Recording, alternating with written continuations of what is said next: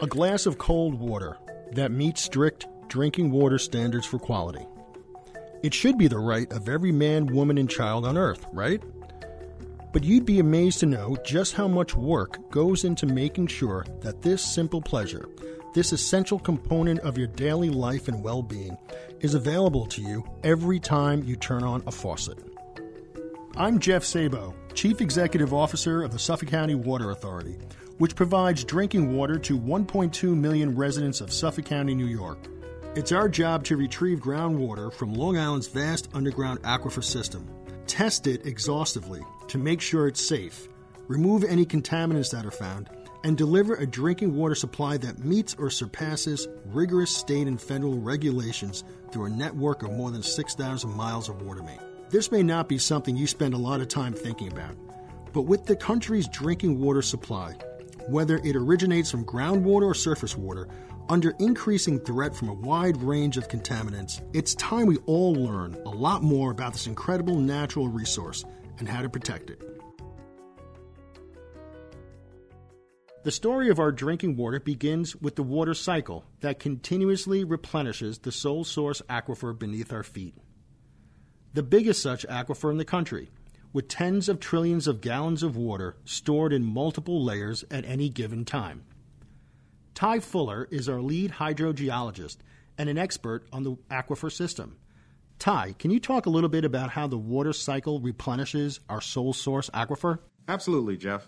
When you look at the uh, water cycle process, you can start with any of the three steps, but I'll start with evaporation. Evaporation, it's the process by which liquid water evaporates into water vapor.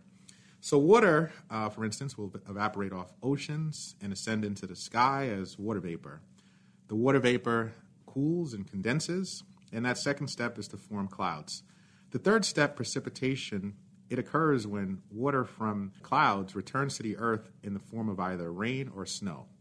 It's a little bit more complicated than that, but that's the gist of it.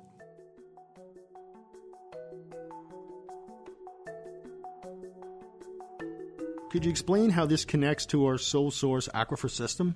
Uh, sure thing, Jeff. Uh, precipitation, uh, somewhere along the lines of about 800 billion gallons a year in Long Island, uh, it infiltrates the groundwater surface and percolates deep under the ground into the three primary aquifers that make up Long Island's sole source aquifer. The aquifer that's closest to the land surface, uh, the upper glacial, was formed approximately 20 to 25,000 years ago by the movement of glaciers that covered Long Island at that time. Beneath the uh, upper glacial is the Magothy Aquifer. Now, that's uh, by far the largest of our aquifers and the one that we use the most. Directly beneath the Magothy is the Raritan clay layer. And beneath that is the Lloyd Aquifer, which is hardly used for drinking water purposes at all at the current time. And that's due to a moratorium uh, set in place by New York State. The Magothy and Lloyd aquifers were formed approximately 65 million years ago in an environment dominated by streams and coalescing deltas. Uh, the precipitation portion of the water cycle constantly replenishes the aquifer system. So when SCWA draws water out of the aquifers, approximately 70 billion gallons per year, our groundwater supply is not depleted.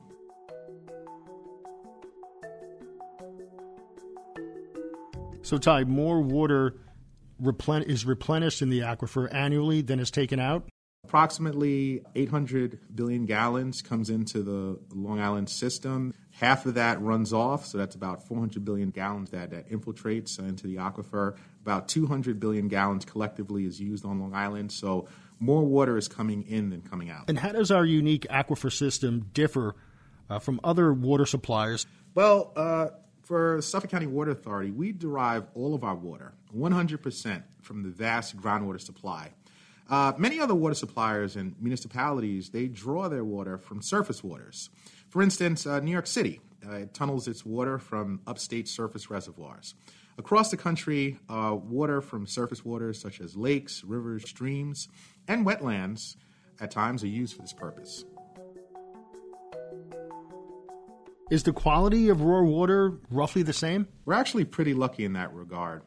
It's easier for contaminants from runoff and other sources to reach surface waters than groundwater, since naturally occurring clays and sediments underground can act as natural filters.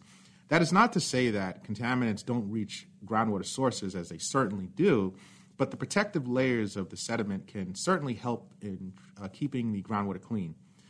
Also, while groundwater tends to have fewer contaminants, it has uh, naturally occurring mineral content. We do, however, add hydrated lime to the water supply to harden the water before it goes to our customers. Wow, that's a lot to absorb, uh, no pun intended. Thank you, Ty. Thanks for having me. Let's take a quick water break. Our topic What Long Islanders Know About Where Their Water Comes From. Our correspondent, Seth Wallach, hits the streets to find out. Hey Jeff, I'm out here in Patchogue, and we're going to see if people know where their water comes from. No, I have no idea. No idea. I believe it comes down a little bit underground from upstate New York. It kind of filters through the ground. Do you know where our water comes from? Uh, I believe it comes from our water table. Uh, water comes from the, a well. I don't know. Yeah, that's all I know. Uh, does it come from the city? Like here or Anywhere in Suffolk County. uh, no idea. Do you know where your, your water comes from? Out of the tap. Out of the taps. Absolutely. Absolutely. Our water comes from the aquifer. It comes from under our feet. All right, so we may have cheated on that last one. That was Suffolk County legislator Rob Calarco. So what we're asking people is, where does our water come from? Our water comes from down in the ground at the water table. Where does our water come from? Oh, um, something to do with the aquifer uh, at wells that take it out of the aquifer or something of that nature. I'm not 100% sure. How does it get to my tap? Yeah, at home, I well, I have public water, so it must come from a water main that comes near my house and goes up up into my um, you know, that's how it is, a water main. Well, there you have it. It seems we've got a bit of work to do to educate our customers. Let's get back to the program. Jeff? Thanks, Seth. We've certainly got our work cut out for us. Like many parts of the country after World War II, suburbia sprouted on Long Island, and Suffolk County's population would grow exponentially over the next two decades, skyrocketing from 276,000 in 1950 to 1.1 million by 1970. It was clear to leaders at the time that a modern, state of the art public water company was needed to serve this growing population and ensure everyone had access to safe and reliable drinking water. Here to discuss these future challenges and other topics is Patrick Halpin, a former Suffolk County executive who is chairman of the Suffolk County Water Authority for the last two years and a board member for more than a decade. Patrick, you know this water authority in Suffolk County as well as anyone. Can you talk a bit about how the Suffolk County Water Authority was formed and why it is needed? Well, it's a good time to talk about our beginning because we're about to celebrate a major milestone.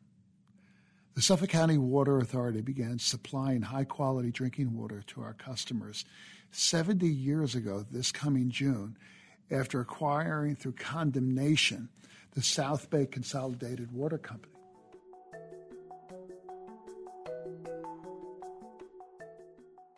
Our history, though, actually began a bit earlier, in 1934. The New York State Legislature, in keeping with the New Deal era, actually, a lot of the New Deal projects and plans and laws came from New York State, created a new law permitting counties to create local water authorities operating essentially as nonprofits. The Suffolk County Board of Supervisors acted quickly to create such an authority, but concerns over cost and fear that local water might be exported to Nassau County and then end up in New York City caused the board to backtrack and quickly rescind the authorization.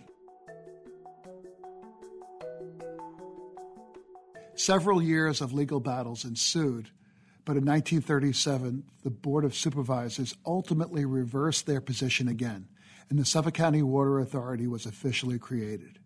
And a powerful local political figure, W. Kingsland Macy, was named its first chairman. Back then, nothing happened in Suffolk County without the blessing of W. Kingsland Macy. Much of the late 30s and 40s was spent guarding against attempts to raid Suffolk's water supplies, leading Macy to brag that the water supply being appraised at four times the assessed value of the real estate above the ground. Water was that valuable back then. But the Water Authority finally began serving customers in 1951. So at the beginning, we had about 21,000 customers serving communities primarily on the south shore of Long Island. That's right, Jeff. We acquired numerous water districts from all over Suffolk County throughout the years, established management agreements with others, and we sell wholesale water to water districts such as St. James and Smithtown as well. Uh, today, we have nearly 400,000 customer accounts serving, as you noted earlier, over 1.2 million Suffolk residents, and that number grows even more in the summer.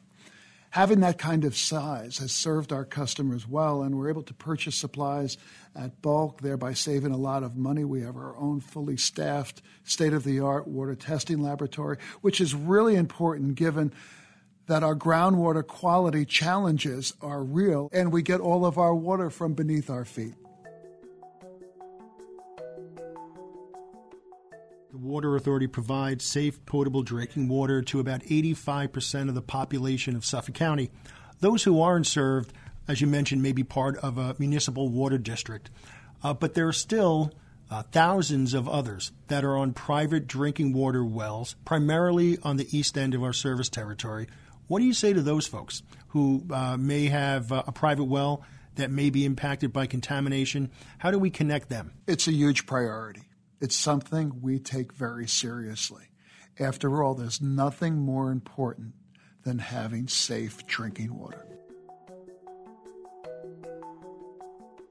The Water Authority has acted very quickly to respond to the needs of residents on private wells whose wells have been contaminated by PFAS and PFAS in Yaphank, East Quogue, West Hampton, and perhaps most notably in Wainscott we quickly mobilized to either hook residents up to existing water mains or install new water mains.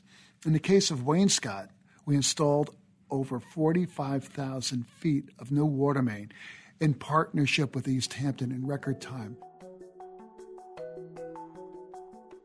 Let's talk a little bit about our infrastructure. Uh, I think we have almost 6,000 miles of water main. We always say that's enough water main to get from New York City to Siberia. I mean, that's a tremendous amount of water main. We have elevated storage tanks. We have ground storage tanks. There's a lot of assets. Um, and the Water Authority is, as you mentioned earlier, in operation since the 1950s, providing drinking water. Um, so there's a cost that comes with the aged infrastructure. How are we addressing that with our capital plan? We have a proactive water main replacement program because we're always looking to do more. As I mentioned before, we acquired old water companies.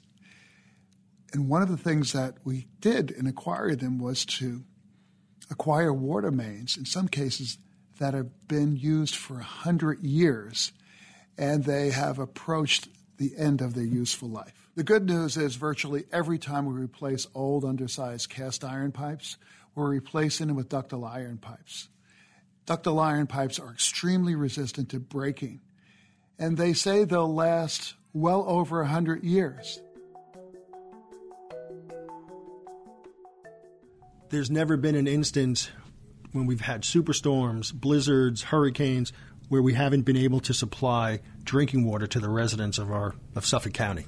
That's right. So they may not have electricity, which is a tremendous inconvenience, but if they don't have water, then people are at risk. We, we, can, go, we can go for a while without food, uh, but we can't go without water. Thank you, Patrick, for your historical perspective and your commitment to the future. Jeff, the way I think about being chairman of the Water Authority is it's all about the future. Our job right now is to make sure that 70 years from now, the Water Authority is still considered the best run public water authority in America.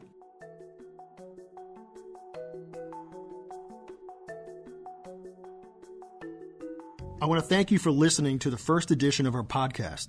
Each month, What About Water will seek to offer enlightening information for our customers and the general public about a specific topic pertaining to the quality and quantity of our drinking water and other relevant and interesting topics concerning the public water supply. What About Water is produced by Jeff Szabo, Tim Moats, and Seth Wallach.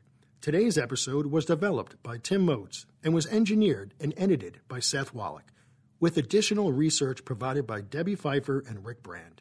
If you enjoyed What About Water, be sure to rate us and leave a review. Help spread the word by telling a friend and following the Suffolk County Water Authority on Facebook and Twitter. You can find What About Water on Apple Podcasts, Spotify, or wherever you get your podcasts.